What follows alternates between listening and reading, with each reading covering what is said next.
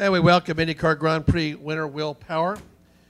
Will, uh, we shared some statistics with the assembled media. And you may have heard them. Uh, your 30th career victory, and I think the most interesting thing is you go around and tie with guys that uh, you know, Helio Castroneves and Rick Mears, guys with pretty deep roots in your team. So congratulations on that that milestone. Thank you. I'm tied with them. I think you broke it. I So- knew because Elio and I are on 29 for a Yeah. while, and we've been fighting on pole numbers and wins. so- That's right. And he, he was going for it today. You got him. I did, yeah. I was thinking it's going to be tough to beat him, but uh, we got him. Just real one question that came up right away, or a comment was, it's a common thing for a broadcaster to say when a driver's out front and seemingly cruising that they're thinking what can go wrong. And in your case, given the year you've had, did you think to yourself at some point, "Oh my gosh, what can go wrong here"? No, I was just focusing on the job, you know, because it wasn't that easy. Like, weren't cruising out front. Like the tires would degrade, so you had to push. You know, you had to push without leaning on it too much. Like in the first stint, I pushed way too hard early, and then Elio was just all on me. Um, you know, I pulled a gap and then struggled at the end of the stint. So, and then he ended up jumping me.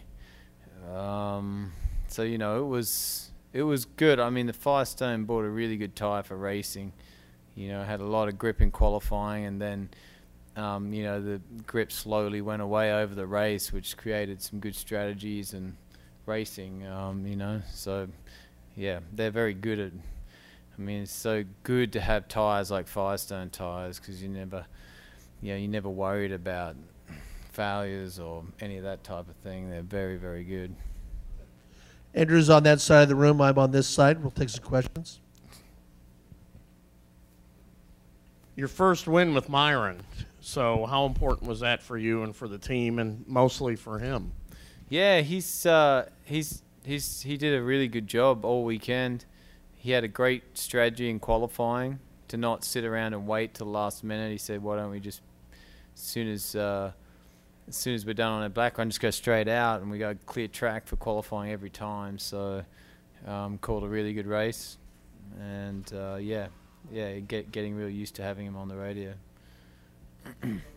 Yeah, well, based on the way things have gone, you know, this year for you, uh, especially that last race at Barber, uh, were you hearing things in your head as, in, in those last 10 laps? I mean, you know, what was going on there from an anxious standpoint? No, it's just very conscious of the gap that Dixon was closing, and um, you know, and I was thinking, like he's gonna burn his tires off. Like for the way he was closing, like I reckon you know his tires should go off, but he kept going. But then and then suddenly, boom, it started to go the other way. I'm like, all right, we're in good shape here, um, and that's that was the case.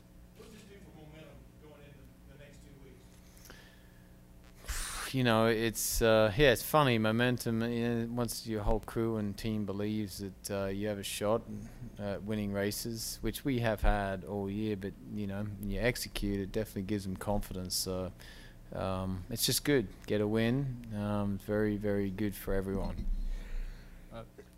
Excuse me, I've got. Bless you, all. Cold. Um, when you do have a, a weekend like this where you lead every session, get the pole, lead the majority of the laps, how special is that because of how rare it is in modern day IndyCar where it's so competitive and you've got so many potential different winners? Yeah, it's um, it's uh, you don't even think it's funny how that happens because you don't even think about it. You don't even remember that you're quickest in every session. It just happens to be. Um, I think I remember thinking that after warm up, I was like, "Wow, I've actually been quickest in every session." So, um, um, yeah, it would be amazing to win the race. But then to go on and be quickest in every session during the month, now that would be something that's impossible. Yeah, you'd have to have something special there. But um, to be quickest in qualifying and win the 500 would be something. That would be great. We'd be definitely focusing on that. Well, they were saying on TV, the broadcasters were, that uh, in the past, if you had uh, experienced some of the issues that you had the last few weeks, you would there would be a lot of anxiety and anger, and they felt like things have changed a little bit with you since uh, the uh, birth of your son. Do you think that that's true? Yeah, I think uh, that and experience, just experience, uh, not just on the track but off the track as well. You know, last year definitely had a few health issues to deal with, and um, you know, you just, you know, I think that's just how life is. You have good and bad times, and um, you know, the bad doesn't last forever, and neither does the good. So you got to kind of weather it and not get too down in the bad times and too up in the good times. Um, it's the same in racing. You're gonna have your bad runs. You can't just continually have good runs and everything fall your way. But on those bad days is how you win a championship. Is you know hanging on to a reasonable result. But I watched the celebration, Will. And this is an old parent. I- You, you couldn't seem to get the sunglasses on the on the boy there. I mean, Yeah. what's the deal there? You know, it's like when you got a baby. If baby doesn't want something on him, you ain't gonna get it on. You, you don't argue. It's like okay, okay, don't don't do that.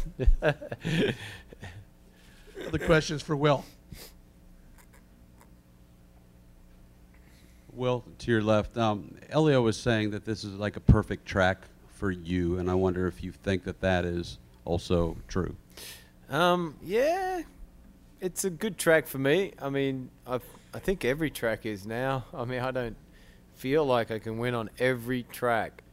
Every track, I uh, I can't say that I, I go to a race ever thinking that I can't win ever. Doesn't matter oval, road course. I mean, my oval results over the last year and into this year been better than my road course almost. I mean, it's just been top twos and threes and wins so I mean, I feel like everywhere I go, I have a shot. Does that surprise you? When you look at those results and say, "How about that?" Are, are you surprised that that's equalized in that way? No, just you know, I have a lot of experience now. you know, I just know the game so well in so many ways. Uh, even if I feel bad, I know I can do a very good job, like just through experience. I mean, I just know the car, know the tires, know the series. Just you know it so well, you can just see why it takes a young guy so long to get it all together. Because uh, you know all these guys have, you know, it's not like there's new people in every year. It's the same people every year. So it's tough if you want to come into this series and win. Yeah. 175th start, by the way, for Will. Questions? Sorry. When you came here 12 years ago, did you think that this quickly you would be in the ranks where you're got more wins than Rick Mears and Elio Castroneves, who at that time didn't have that many wins, but still. Um, yeah, it's. I have to say, in 2008, I remember looking at uh, um, when I first started. They just, with a bit of envy at the guys who drove for Penske.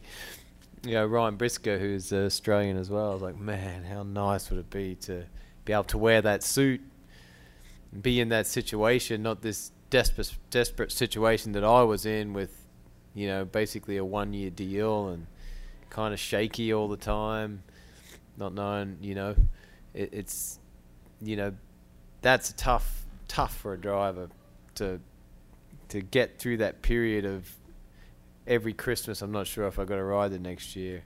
If you can get past that um, and gain the experience you need, then you know, um, like I would never have dreamed that I would have got that ride in 2009 as a part time with Penske. Never never would have. I actually I had an argument with my wife because I signed a deal on A1GP, and she said, "You're crazy? What if Ganassi or Penske call?" I said, "That's that's never going to happen." Sure enough, Elio has an issue, and suddenly there's a chance there. But uh, yeah, it just shows you, you know, women are always right. You got to listen.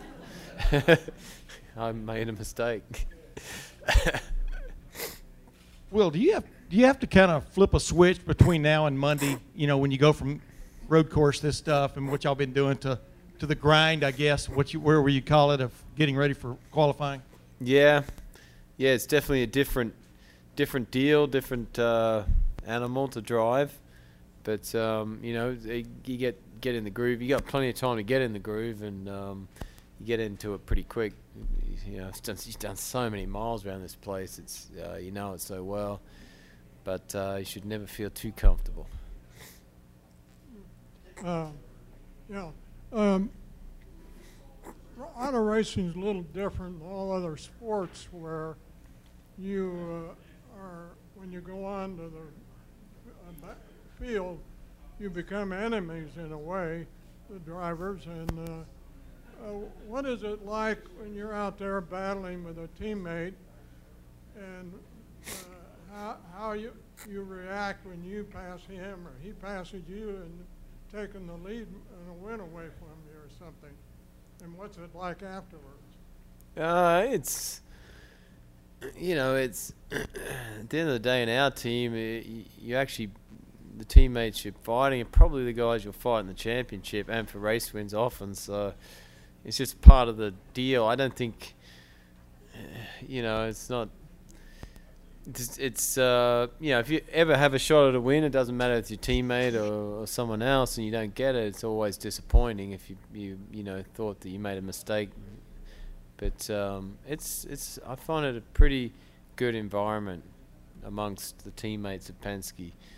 Um, we've all been around a long time and have a lot of experience. So yeah, it's, uh, you know I think everyone's generally happy when the team wins, and that's how it should be.